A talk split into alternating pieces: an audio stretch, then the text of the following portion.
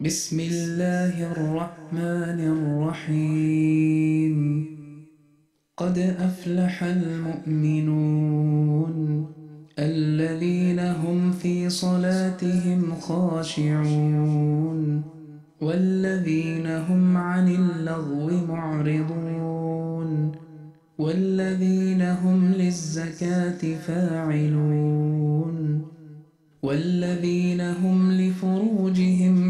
لفروجهم إلا على أزواجهم أو ما ملكت أيمانهم فإنهم غير ملومين فمن ابتغى وراء ذلك فأولئك هم العادون والذين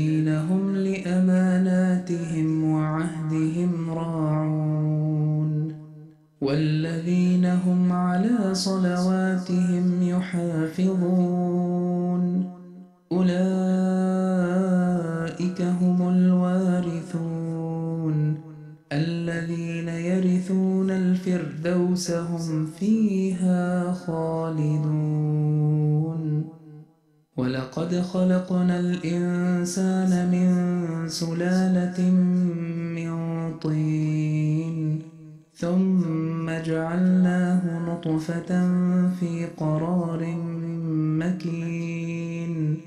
ثم خلقنا النطفة علقة فخلقنا العلقة مضغة فخلقنا المضغة عظاما فكسونا العظام لحما ثم أنشأناه خلقا آخر.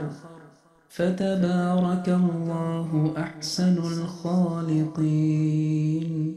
ثم إنكم بعد ذلك لميتون. ثم إنكم يوم القيامة تبعثون.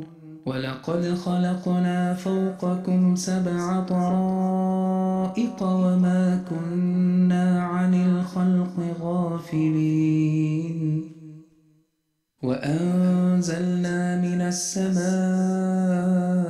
ماء بقدر فأسكناه في الأرض وإنا على ذهاب به لقادرون فأنشأنا لكم به جنات من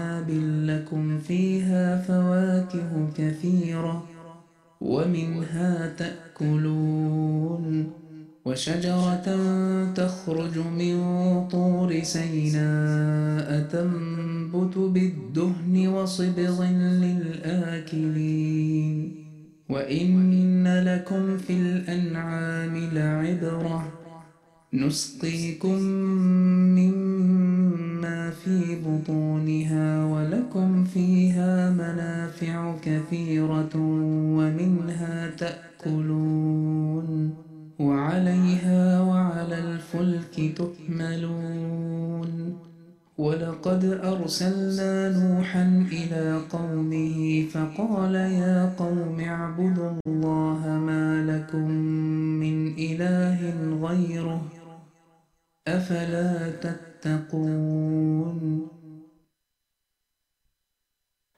لا شك أن محمدا خير الورى.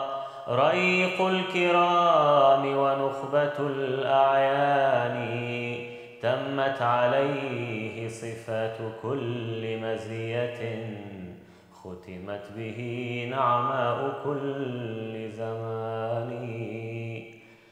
والله إن محمدا كردافة وبه الوصول بسدة السلطان هو فخر كل مطهر ومقدس وبه يباهى العسكر الروحاني هو خير كل مقرب متقدم والفضل بالخيرات لا بزمان، والطل قد يبدو أمام الوابل فالطل طل ليس كالتهتان.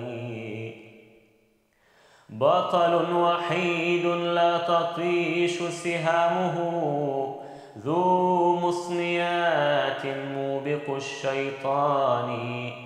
هو جنة، إني أرى أثماره وقطوفه قد ذللت لجناني هو جنة، إني أرى أثماره وقطوفه قد ذللت لجناني ألفيته بحر الحقائق والهدى ورأيته كالدر في اللمعان قد مات عيسى مطرقا ونبينا حي وربي إنه وافاني والله إني قد رأيت جماله بعيون جسمي قاعدا بمكاني.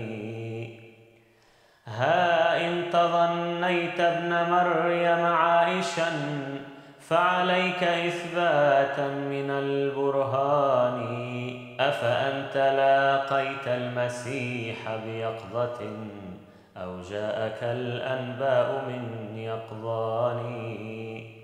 انظر إلى القرآن كيف يبين، أفأنت تعرض عن هدى الرحمن؟ فاعلم بأن العيش ليس بثابت. بل مات عيسى مثل عبد فاني. ونبينا حي وإني شاهد وقد اقتطفت قطائف اللقيان ورأيت في ريعان عمري وجهه، ثم النبي بيقظتي لاقاني. إني لقد أحيت من إحيائه واها لإعجاز فما أحياني. يا رب صل على نبيك دائما في هذه الدنيا وبعث ثاني أشهد أن لا إله إلا الله وحده لا شريك له وأشهد أن محمدا عبده ورسوله. أما بعد، فأعوذ بالله من الشيطان الرجيم. بسم الله الرحمن الرحيم. اللهم صل على محمد وعلى آل محمد، كما صليت على إبراهيم وعلى آل إبراهيم إنك حميد مجيد. اللهم بارك على محمد وعلى آل محمد كما باركت على إبراهيم وعلى آل إبراهيم إنك حميد مجيد. اللهم انفخ روح بركة في كلامنا واجعل أفئدة كثير من الناس تهوي إلينا. أعزائنا المستمعين والمشاهدين، السلام عليكم ورحمة الله وبركاته. يتجدد لقاؤنا الأسبوعي كل يوم سبت الساعة التاسعة بتوقيت تورونتو. في البرنامج الناطق باللغة العربية من إذاعة صوت الإسلام، الذي يذاع على مسامعكم من استديوهات الجماعة الإسلامية الأحمدية في كندا. تستمعون إلينا على التردد FM 100.7 وعلى الموقع الإلكتروني voiceofislam.ca وعلى اليوتيوب على قناة الراديو، راديو أحمدية، The Real Voice of Islam. كما يسرنا استقبال اتصالاتكم الهاتفية على الأرقام 416 410 6522 289 304 01 05 وعلى رقم آخر أيضا 855 410 6522 كما اعتدنا أن نبدأ حلقتنا في كل أسبوع بملخص للخطبة الأخيرة لخطبة الجمعة التي ألقاها حضرة أمير المؤمنين، حضرة ميرزا مسرور أحمد، أيده الله بنصره العزيز، الخليفة الخامس للمسيح الموعود والمهدي المعهود عليه السلام. بعد التشهد وتلاوة سورة الفاتحة، قال حضرته اليوم سوف أتحدث عن الصحابة البدريين، وأول من أذكرهم هو الصحابي عامر بن سلمة رضي الله عنه الذي شهد بدرا وأحدا. وثانيهما هو عبد الله بن سراقة، شهد بدرا وسائر الغزوات مع الرسول صلى الله عليه وسلم، وتوفي في عهد عثمان بن عفان رضي الله عنه. هو من روى، روي عنه الحديث الشريف تسحروا ولو بالماء وأيضا الصحابي مالك بن أبو أب ابن أبو الخولي شهد مع أخيه بدرا توفي في عهد عثمان بن عفان رضي الله عنه أيضا.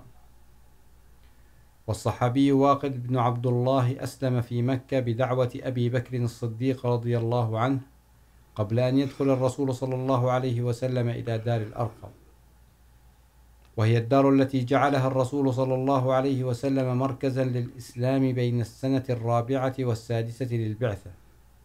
حيث كان يقام فيها النشاطات التربوية والتعليمية والتبليغية أيضا، إضافة لإقامة الصلاة.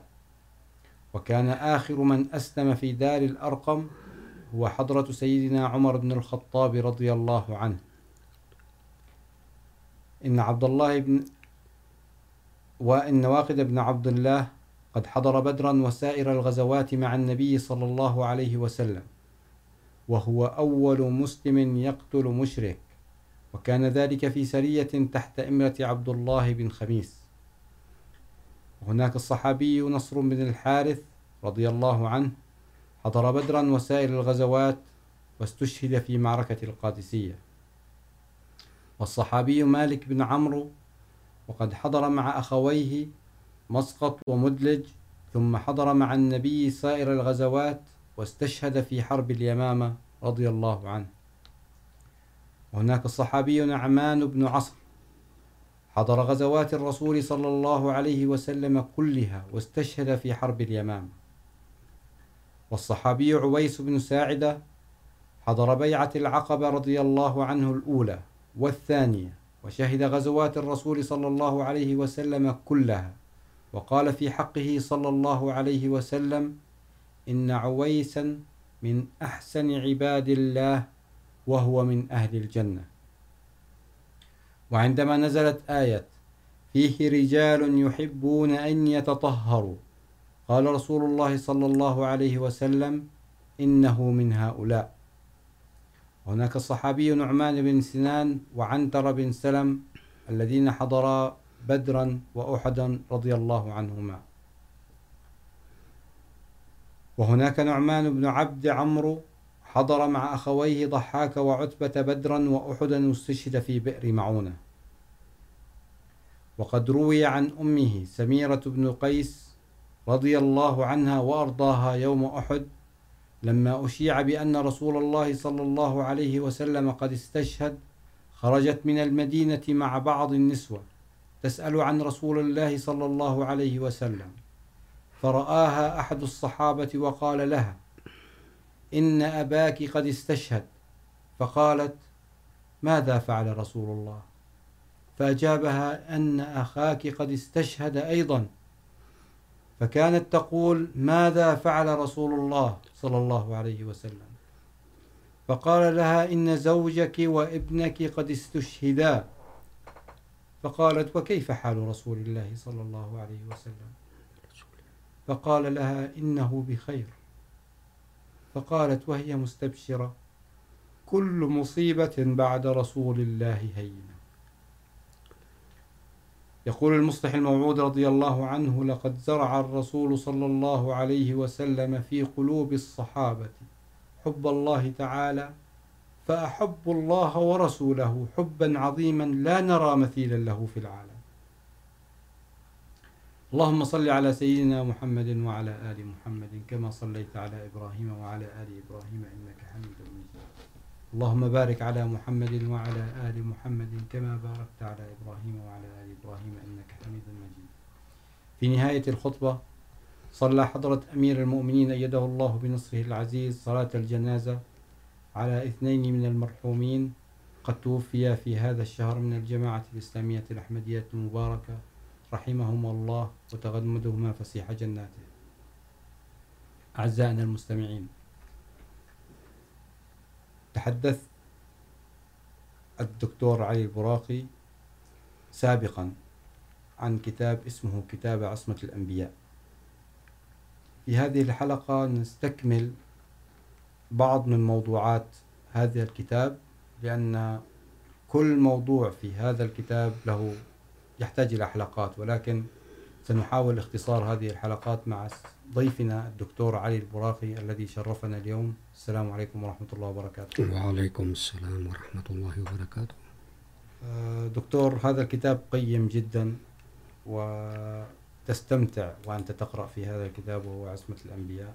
نعم. هو لحضرة المسيح الموعود عليه السلام. من يقرأه يجد فيه متعة في كل أمور وفلسفة العصمة من بدايتها إلى نهايتها. سنتحدث تحدثت سابقا حضرتك عن قليلا عن موضوع الشفاعة والنجاة وفلسفتها ولكن نريد أن نتبحر قليلا أكثر بموضوع الشفاعة. نعم. فما هي الشفاعة؟ وما الشرح الذي فصله حضرة المسيح الموعود عليه السلام. عن هذا الموضوع؟ آه، هذا الكتاب عصمة الأنبياء عليهم السلام، آه، كما قلنا في الحلقة السابقة، أنه كتاب حقيقة، آه، يشرح مفاهيم كثيرة جدا، وليس، ولا يتكلم كثيرا عن عصمة الأنبياء، وإنما تكلم، آه، في موضوع، آه، عصمة، آه، في النهاية يعني، وفي عدة صفحات فقط، عن عصمة الأنبياء عموما. وعصمة المسيح ابن مريم عليه السلام, وكيف أسيء للمسيح؟ عيسى ابن مريم عليه السلام في الأناجيل في مختلف الأناجيل. ولذلك كان حريصا على أن يبين أن سيدنا عيسى عليه السلام كان معصوما وليس كما كتب عنه في الأناجيل صحيح. وليس طبعا محرفا من كتابات كتاب الأناجيل أو لاحقا فيما بعد.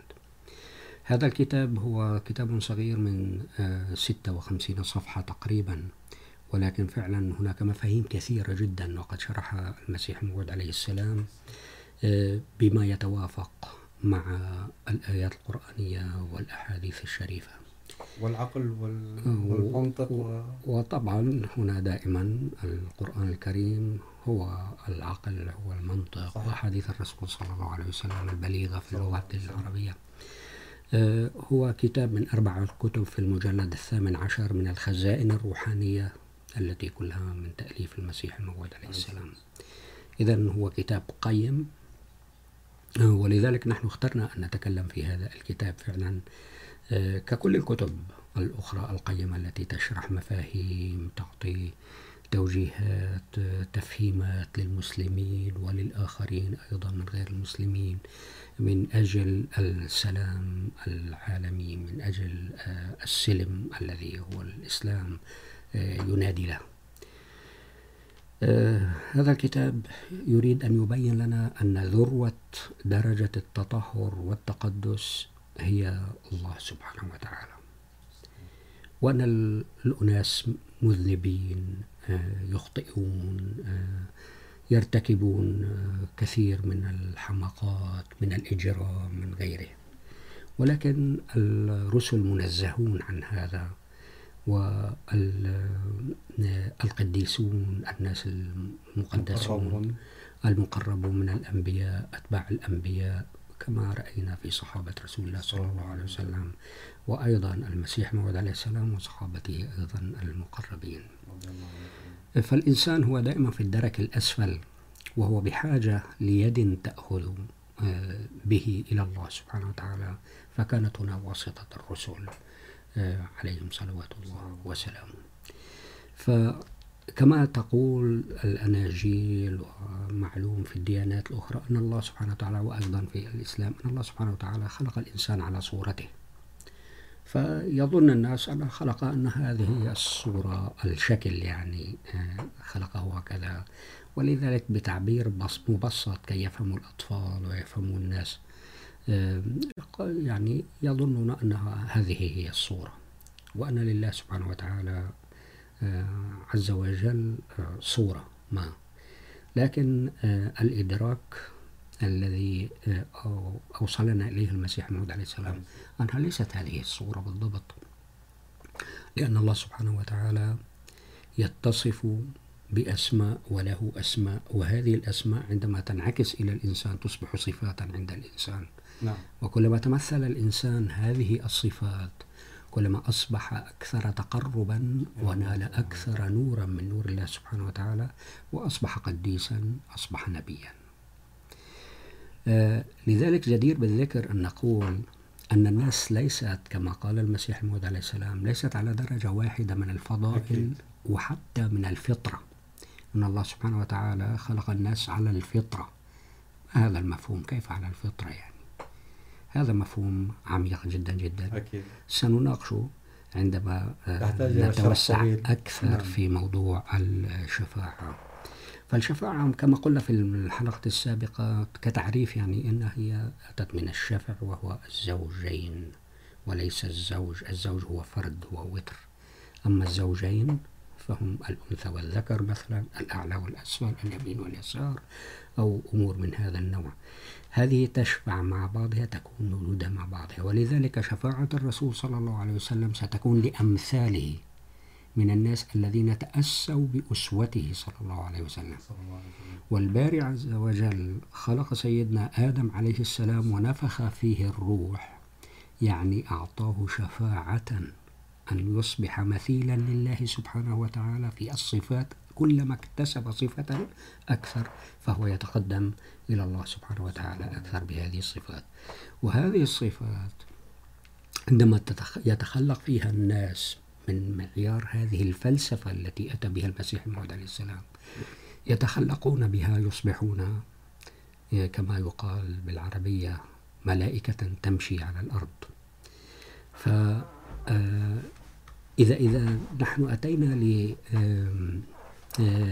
نتفهم فعلا موضوع الشفاعة الذي تطرقنا إليه ومفهوم الزوجين في المرة الماضية، لا ضرورة حتى أن نعيد أو نكرر هذا لأنها قد وفيت حقها تماما.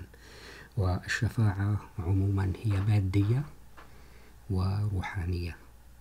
عندما خلق الله سبحانه وتعالى الإنسان بفطرة معينة وخلق كل مخلوق بفطرة معينة، هذه الفطرة التي يعطيها هذا الكائن لنسله هي التي تسمى الشفرة الوراثية. نعم. خلق شفرة وراثية لكل كائن. اكتشفها العلم حديثا. يعني منذ عشرات السنين بدأ يتفهم المورثات عدد المورثات في كل كائن والصبغيات كل هذه الأمور. هذه هي التي تحدد صفات هذا الكائن. الحي. فالإنسان لديه هذه الف- الفطرة التي هي هذه المجموعة من الصبغيات التي تتحكم في إدارة حياة الإنسان عموما.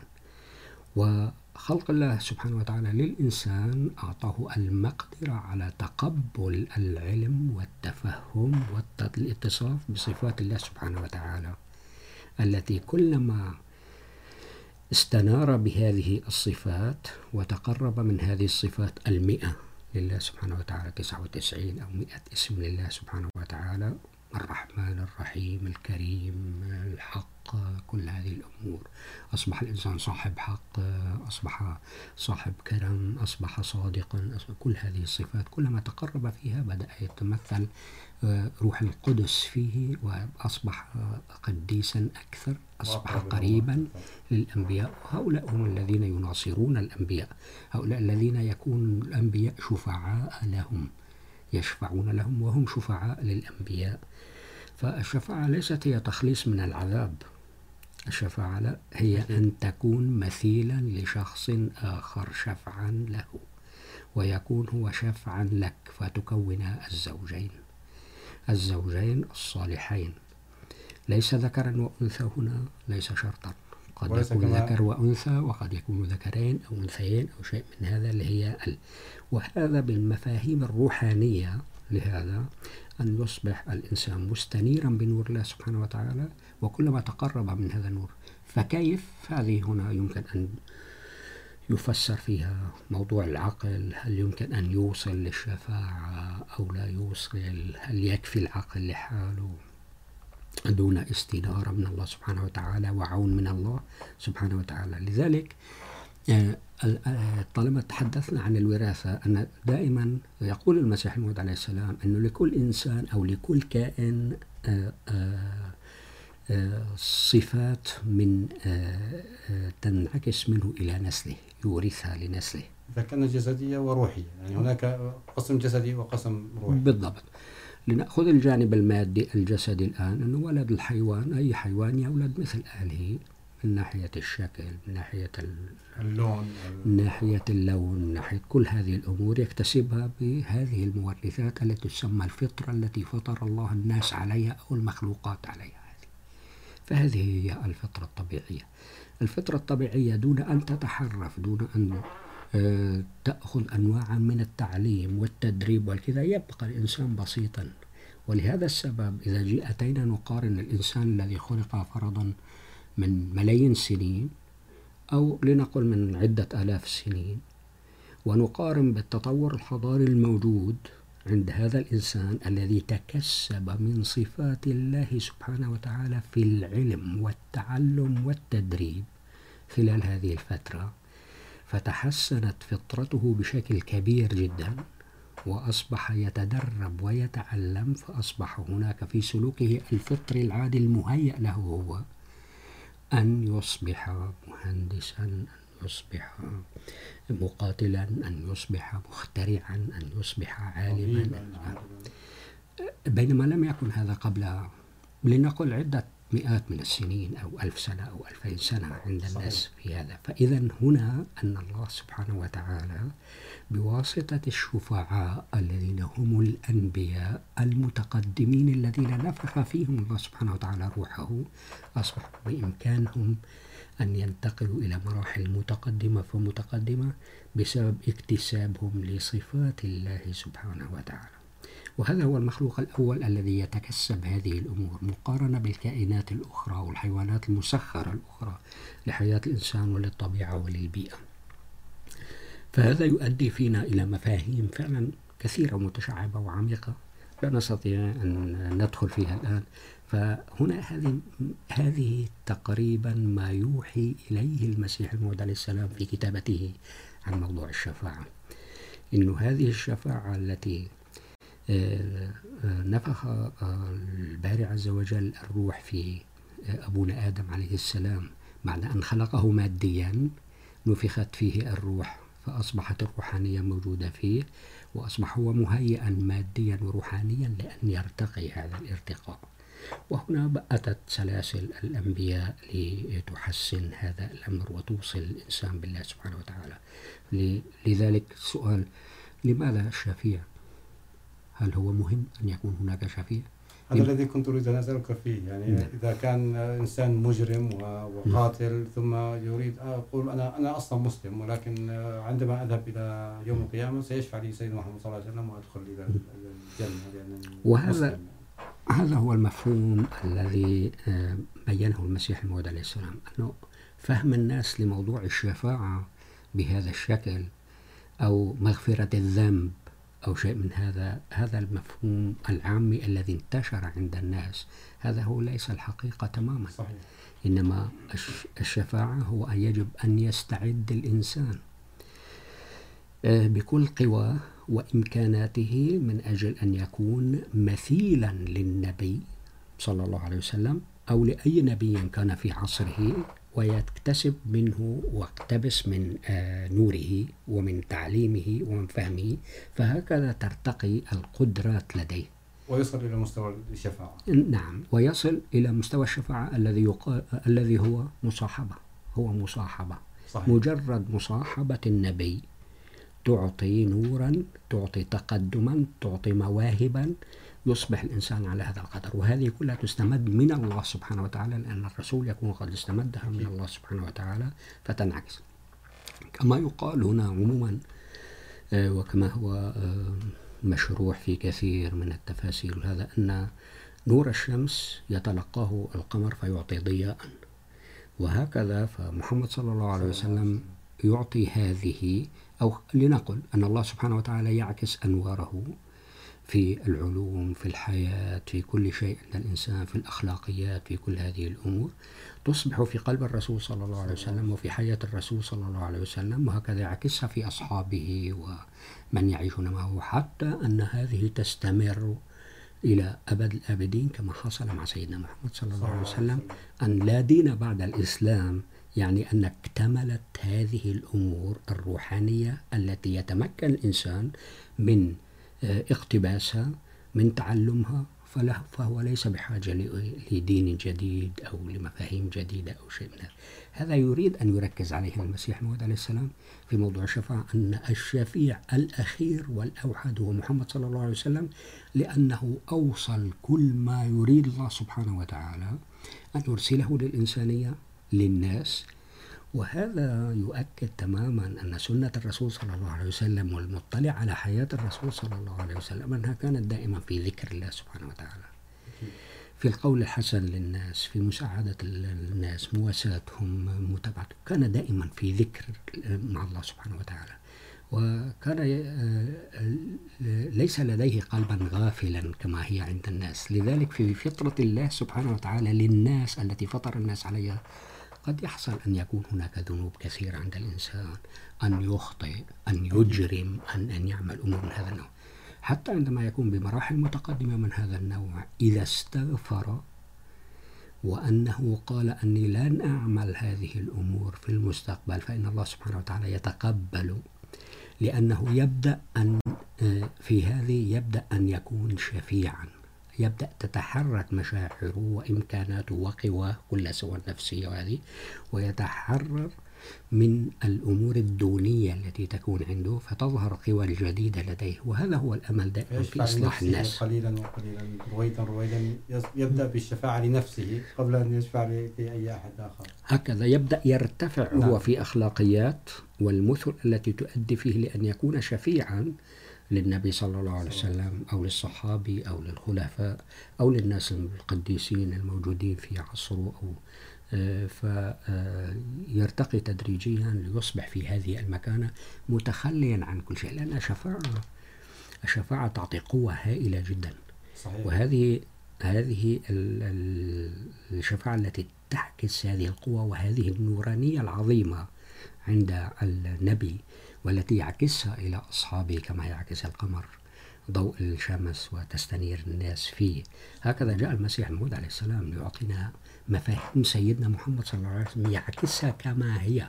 لم يزد أي شيء كما يقول بعض المدعين والمعترضين. أو أي شيء. بل وضح أمورا قد وأزال عنها الغبار نسيت أزال غبار عن بعض الأمور ووضح مفاهيما بشكل أعمق تتناسب مع مفاهيم العصر. وهذا صحيح. أمر طبيعي. هذا تجدد الإسلام هذا تجدد الدين. أن الله سبحانه وتعالى يريد لهذا الدين أن يجدد لأن هناك تقدم بكل شيء في العلوم في الأخلاق في في المخترعات في التكنولوجيا. فكيف يمكن أن يبقى الدين على مفاهيم وكلمات ضيقة؟ عندما يقال مثلا عندما يقول المسيح الموعود عليه السلام عن تعبير معين عن وسيلة مواصلات جمل أو كذا ولا خير لم يبقى هنا الجمل وكذا لذلك قال تترك القراص فلا يسعى عليها وكذا وهذه مؤشر أن هناك تكنولوجيات جديدة. لذلك عندما يقول الرسول صلى الله عليه وسلم أوتيت جوامع الكلم فهو فعلا أوتي جوامع الكلم. هو كان مطلعا من قبل الله سبحانه وتعالى على فقد كشف عنه الغيب إليه، له الغيب، واستوضح هذه الأمور تمام بسبب الشفاعة، أنه هو أصبح لديه الصفات التي هي من أسماء الله سبحانه وتعالى. صفات الله سبحانه وتعالى، أسماء الله الحسنى، أصبح في درجات أعلى معايير أي كائن خلقه الله سبحانه وتعالى. وهنا تميز الرسول صلى الله عليه وسلم. لماذا خلد الرسول صلى الله عليه وسلم؟ لماذا هؤلاء الأتباع المخلصين الذين يحسدهم أتباع الديانات الأخرى الموجودين في المساجد الذين يستفيقون مبكرا في الفجر ويصلون متأخرين في الليل ودائما يدعون الله، يبتعدون. أنا أقول دائما ليس عن المسلم العادي الذي يقع في الذنوب، لأن كل يقع في الذنوب، حتى قال المسيح موعود عليه السلام أن حتى الأنبياء يقعون في الذنب، والذنب ليس هو الخطيئة. صحيح. الذنب فرق بين الذنب والجريمة. نعم. الذنب. بالضبط. الذنب هو العجز في الفطرة. العجز في الفطرة يعني الإنسان مفطور على فطرة أنه ينسى. الإنسان يتكاسل. هذه أمور من الفطرة. فهذه قد تكون. لذلك الباري عز وجل عندما يقول أنه استغفر لذنبك وللمؤمنين والمؤمنات فهو ليس له ذنب كما يفهم عوام الناس أو عوام المسلمين. هذا لا. هو نقص الفطرة اللي هو مثلا السهو الأمور من هذه النوع. هذه الذي يستغفر عنها النبي صلى الله عليه وسلم. بينما المجرمين الباري عز وجل وعدهم بجهنم والموت والخلود في جهنم. حتى من يأخذ إنا من المجرمين منتقمون. فبينما صاحب الذنب استغفر لذنبك وللمؤمنين والمؤمنات انه يستغفر لهم انه ان لا يقعوا في سهو ان ليس فقط ان لا يكونوا قد وقعوا وان يستغفر لهم ان يغفر لهم الله يستغفر فيغفر لهم الذنب القديم نعم. لا حتى ان لا يقعوا في اي ذنب جديد والذنب بهذا المصطلح فالذي لا يقع في الذنب مثل الانبياء حكما لن يقع في الخطأ ولا الإجرام ولا أي شيء. بالتأكيد. لأنه سيكون معصوما.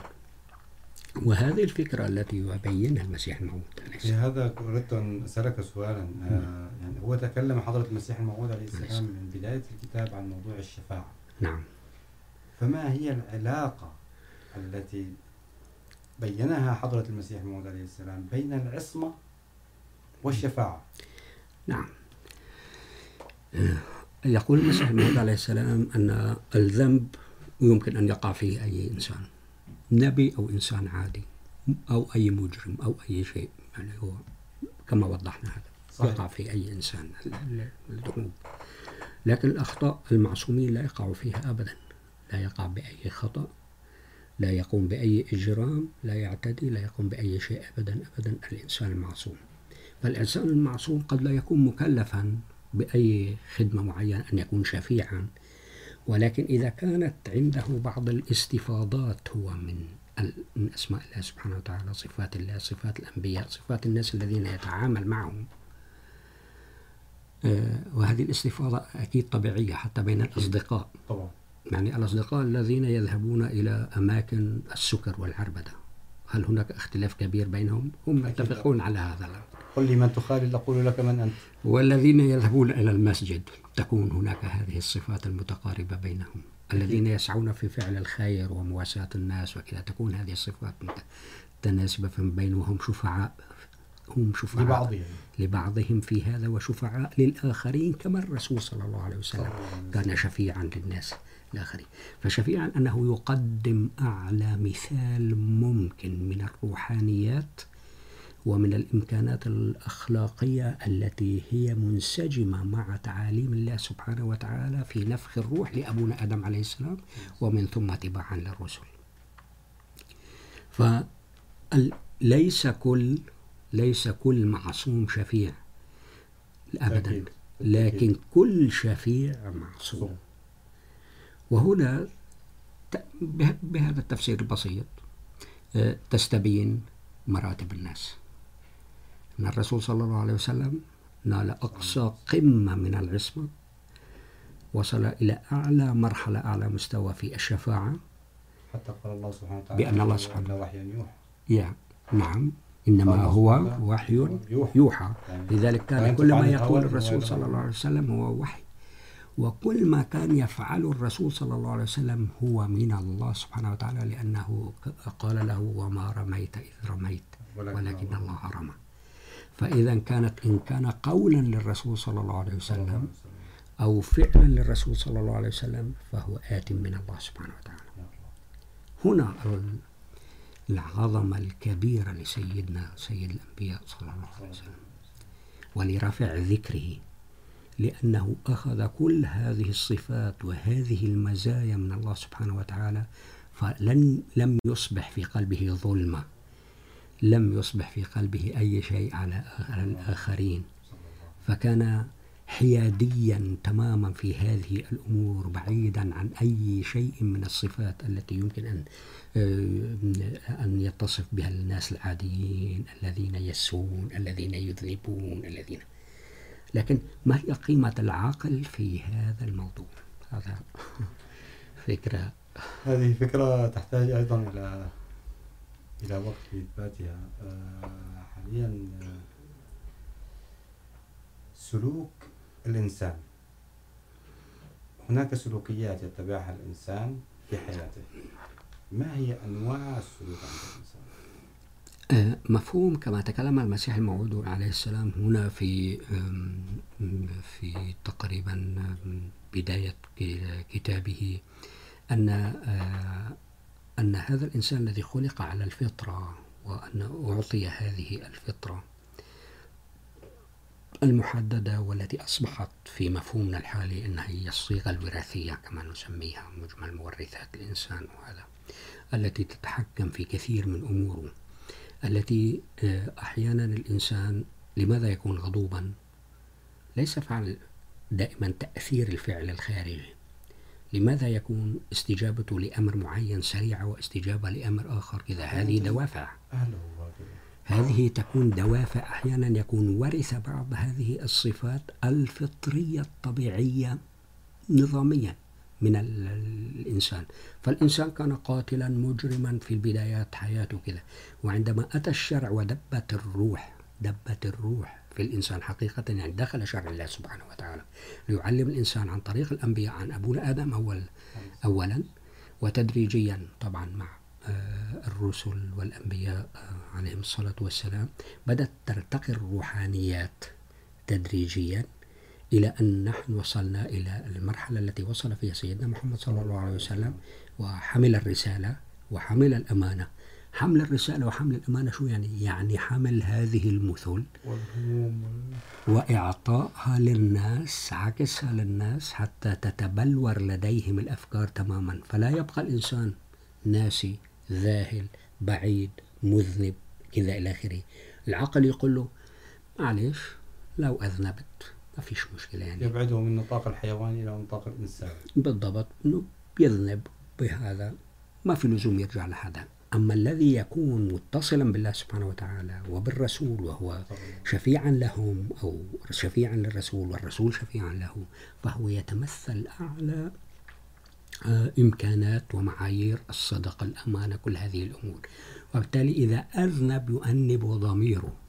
يقول له عقله، إياك أن تذنب، بالعكس لا يعود يذنب أبدا ويصبح موضوع الذنب لديه.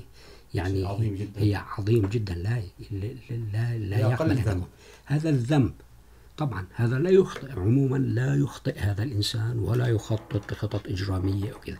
هنا تتبين موضوع سلوك الإنسان.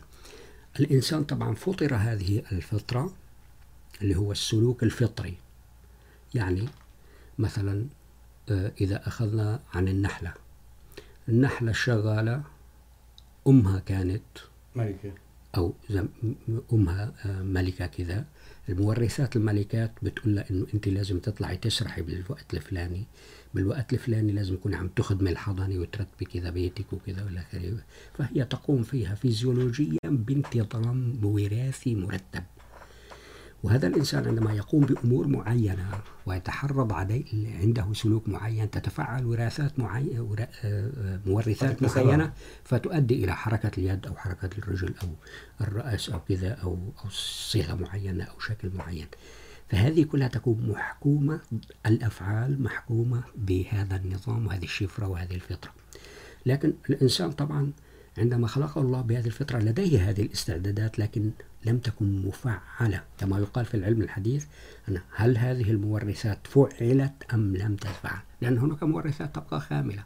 طبعا. إنسان ذهب يتعلم في الاقتصاد. إنسان ذهب يتعلم في الهندسة. الآخر في علوم أخرى في علوم أخرى في علوم أخرى. الآخر عامل كذا إلى آخره. فهذا تتفعل كل واحد تتفعل الإمكانات الفطرية مهيئة هو لها. صحيح. لكن هو يأخذ هذا الجانب. لدينا اتصال من الأخ ركان المصري. تفضل. السلام عليكم أخونا ركان. السلام عليكم ورحمة الله وبركاته. وعليكم السلام. السلام ورحمة الله وبركاته. آه، أسعد الله مساءكم وجزاكم الله على هذا البرنامج. آه، ال- ال- الشيق وهذا الموضوع الشيق. عندي مداخلة لو سمحت. تفضل. حقيقة يعني الأمر الذي يثار الآن هو، وهو موضوع الشفاعة جدا مهم، وقد يعني تطرقت إليه الكثير من الدراسات. ولكن ما بينه المسيح الموعود عليه السلام من المعنى الفطري المستوجب عند خلق الإنسان أن يكون فيه آه، هذه آه، الصفة أو ال- ال- الفطرية لنقول آه، بأنه مجهز لأن يكون شفيعا لغيره. النقطة التي وضحها المسيح الموعود عليه السلام فيما يتعلق بالزوجية التي يجب أن يتحلى بها الشفيع من حيث آه، أن يكون مظهرا للناسوت واللاهوت بالمعنى الكامل.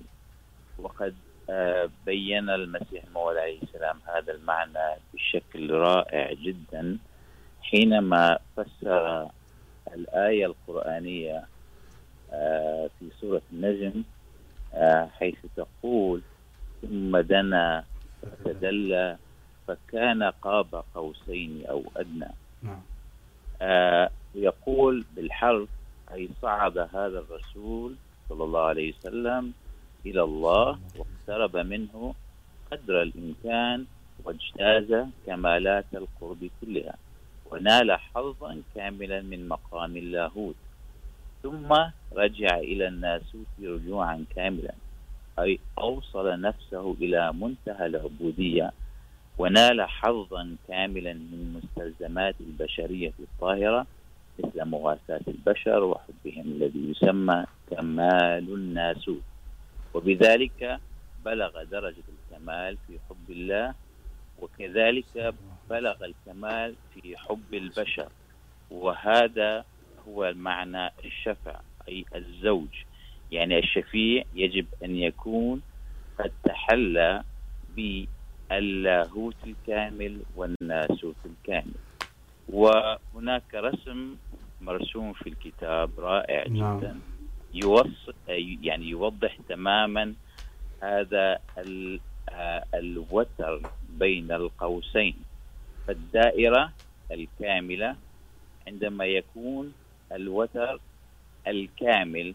الوتر هو معروف هو نقطة تصل بين نقطتين من الدائرة. عندما يكون وترا كاملا بمعنى يقسم الدائرة إلى قوسين كاملين أي نصفين كاملين.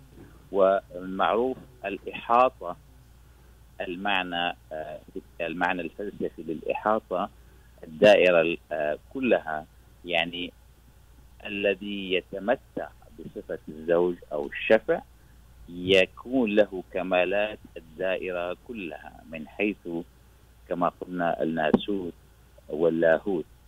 ف يعني في المعنى الرياضي اظن ان الدكتور ايضا يعرف هذا المعنى في الرياضيات في ال يعني الدائره كلها مكونه من آه، 360 درجه وهذا الوتر الذي يصل او يقسم يفصل ويصل بنفس الوقت.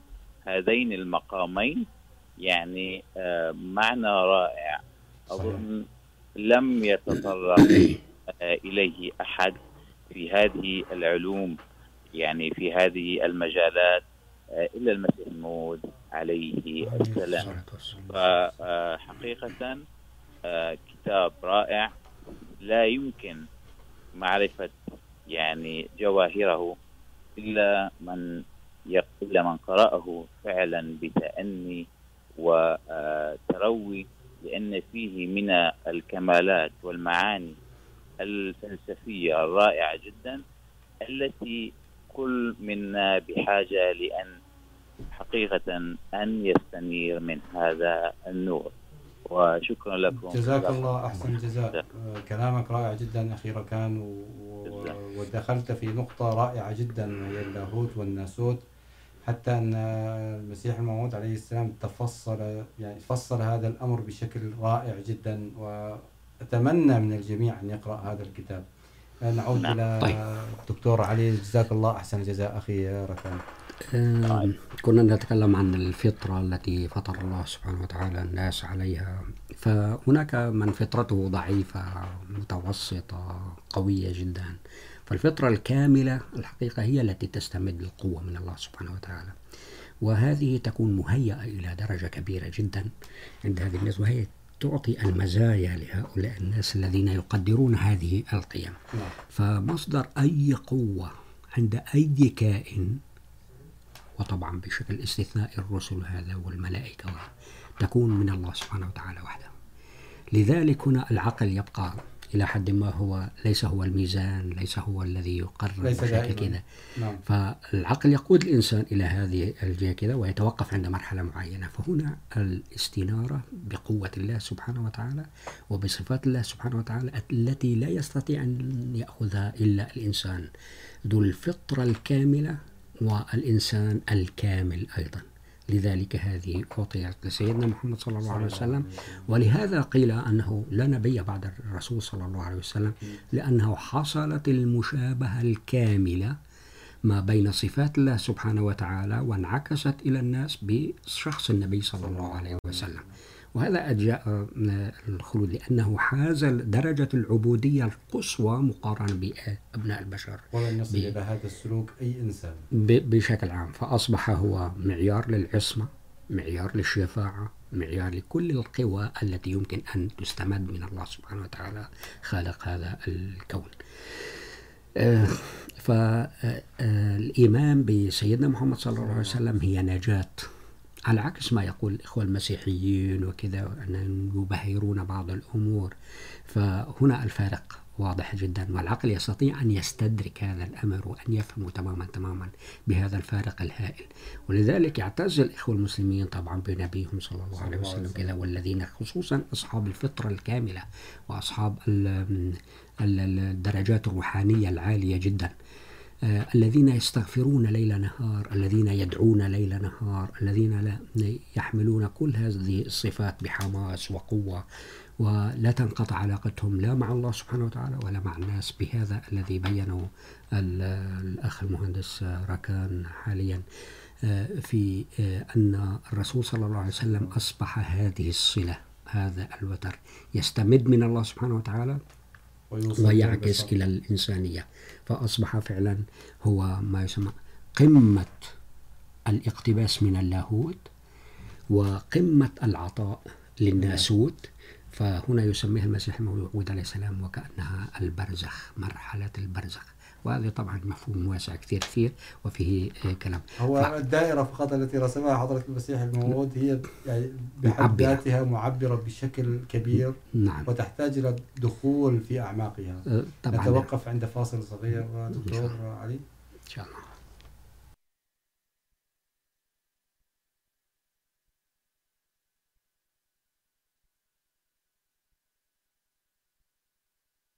أن العصور بعدنا. كيف جددنا فتوحات الدنا. كيف جددنا فتوحات الدنا. كيف كل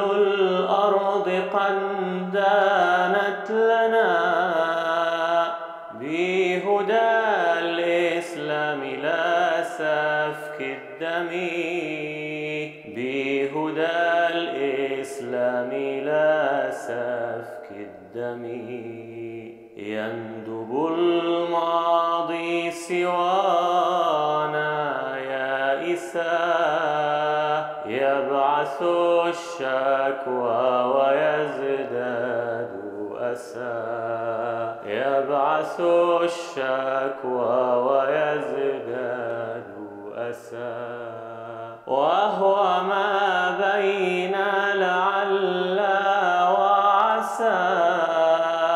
راسف في الخسف مثل النعم. السلام علیکم اخوانی الأعزاء نعود إليكم ونذكر بشكل سريع تستمعون إلينا على التردد FM 100.7 وعلى الموقع الإلكتروني voiceofislam.ca وعلى اليوتيوب على قناة الراديو، راديو أحمدية، The Real Voice of Islam. كما يسرنا استقبال اتصالاتكم الهاتفية على الأرقام 416 410 6522 289 304 0105 وعلى رقم آخر أيضا 855 410 6522 آه، دكتور علي احنا أخذنا الوقت وسرقنا الوقت في هذا الأمر. فقط بشكل سريع إثبات شفاعة رسول الله بالضبط هذا ما يمكن أن نلخص بعدة كلمات. إن الله سبحانه وتعالى كان يقول في مدح الرسول صلى الله عليه وسلم قل إن كنتم تحبون الله فاتبعوني يحببكم الله. إذا ليس هناك مناص. اتباع الرسول صلى الله عليه وسلم لأنه هو القدوة حقيقة من ناحية اللاهوت من ناحية است- الاستمداد من هذا النور الإلهي. فإذا اتبعوه سيحبهم الله إذا أحبوا الرسول صلى الله عليه وسلم. أحبوه يعني اتبعوه اتبعوه يعني أحبوه يعني تمثلوا سنة الرسول صلى الله عليه صلى وسلم الله عليه. وسلم لأن الإنسان يصبح حبيب لله سبحانه وتعالى عندما يغفر الله سبحانه وتعالى له ذنوبه فلا يبقى له ذنوب لا سابقة ولا لاحقة أكيد. وبخاصة الذين لم يكن لهم أساسا ذنب. إن تناول سم الذنوب كما يقول المسيح الموعود عليه السلام يزول تأثيرها بترياق الحب والطاعة وهذا هو الاستغفار. أن الإنسان يصبح مطيعا للرسول صلى الله عليه وسلم في الشرع الذي أتى به من الله سبحانه وتعالى، وبالتالي يبدأ ينتقل من مراحل المعصية إلى مراحل الغفران، إلى مراحل التقدم في الإيمان وتدريجيا الارتقاء في هذه الصفات والنورية فيقول المسيح موعود عليه السلام النار تحرق كل شيء. كذلك تؤثر الطاعة الصادقة والحب الصادق، يحرق كل الذنوب. فهذه المفاهيم يعني فعلا عميقة جدا تعطي أمل للإنسان لأن كثير من الناس مذنبين وكثير خطائين. أكيد. وعندما يقال خير الخطائين التوابون يعني معناتها معناتها الخطأ لازم يكون فيه توبة لازم يكون فيه دفع ثمن لهذا. يدفع الثمن ثم يستغفر الله سبحانه وتعالى فيغفر يغفر له له. الله سبحانه وتعالى ولا يعود يقع في الذنب أبدا. فحكم هذا كحكم النار في حرق الذنوب بالضبط كما تحرق ال- الأعشاب. فماذا يقول الرسول صلى الله عليه وسلم؟ إنه لماذا لماذا الرسول صلى الله عليه وسلم هو ملك الشفاعة؟ لماذا هو الشفيع؟ ولماذا هو الذي يقف على الحوض؟ ويقول الرسول صلى الله عليه وسلم بأحد الحديث بما معناه أنه هو الذي سيأتي حتى الرسل الآخرين؟ إنه لست أنا الشفيع. لماذا؟ لأن اكتملت الرسالة اكتمل شرع الله سبحانه وتعالى فيقول إن المعرفة المقدسة لا ترافقها ظلمة الشك والريب. معرفة صحيحة للنبي صلى الله عليه وسلم ولصفاته وحب طاهر لا تشوب شائبة الأهواء النفسانية. ولذة طيبة وجذب قوي وترياق قوي التأثير في الإنسان. وهذا كله ما كان يتصف به الرسول صلى الله عليه وسلم. عليه وسلم. ولهذا خلد الرسول صلى الله عليه وسلم. والشفاعة بيده صلى الله عليه وسلم. صلى الله عليه اللهم وسلم. صل على محمد وعلى آل محمد كما صليت على إبراهيم وعلى آل إبراهيم إنك حميد مجيد. اللهم بارك على محمد وعلى آل محمد كما باركت على إبراهيم. اللهم اجعلنا ممن يشفع لنا سيدنا محمد صلى الله عليه وسلم. بقربنا لله وقربنا منه انتهت حلقتنا لهذا اليوم دكتور. علي جزاك الله أحسن الجزاء كانت ممتعة ورائعة وندعو الله أن يستفيد منها. من سمعها ومن سيسمعها وأن يقرأوا كتاب عصمة الأنبياء. بارك الله فيكم. شكرا جزيلا. وعليكم. السلام ورحمة الله وبركاته.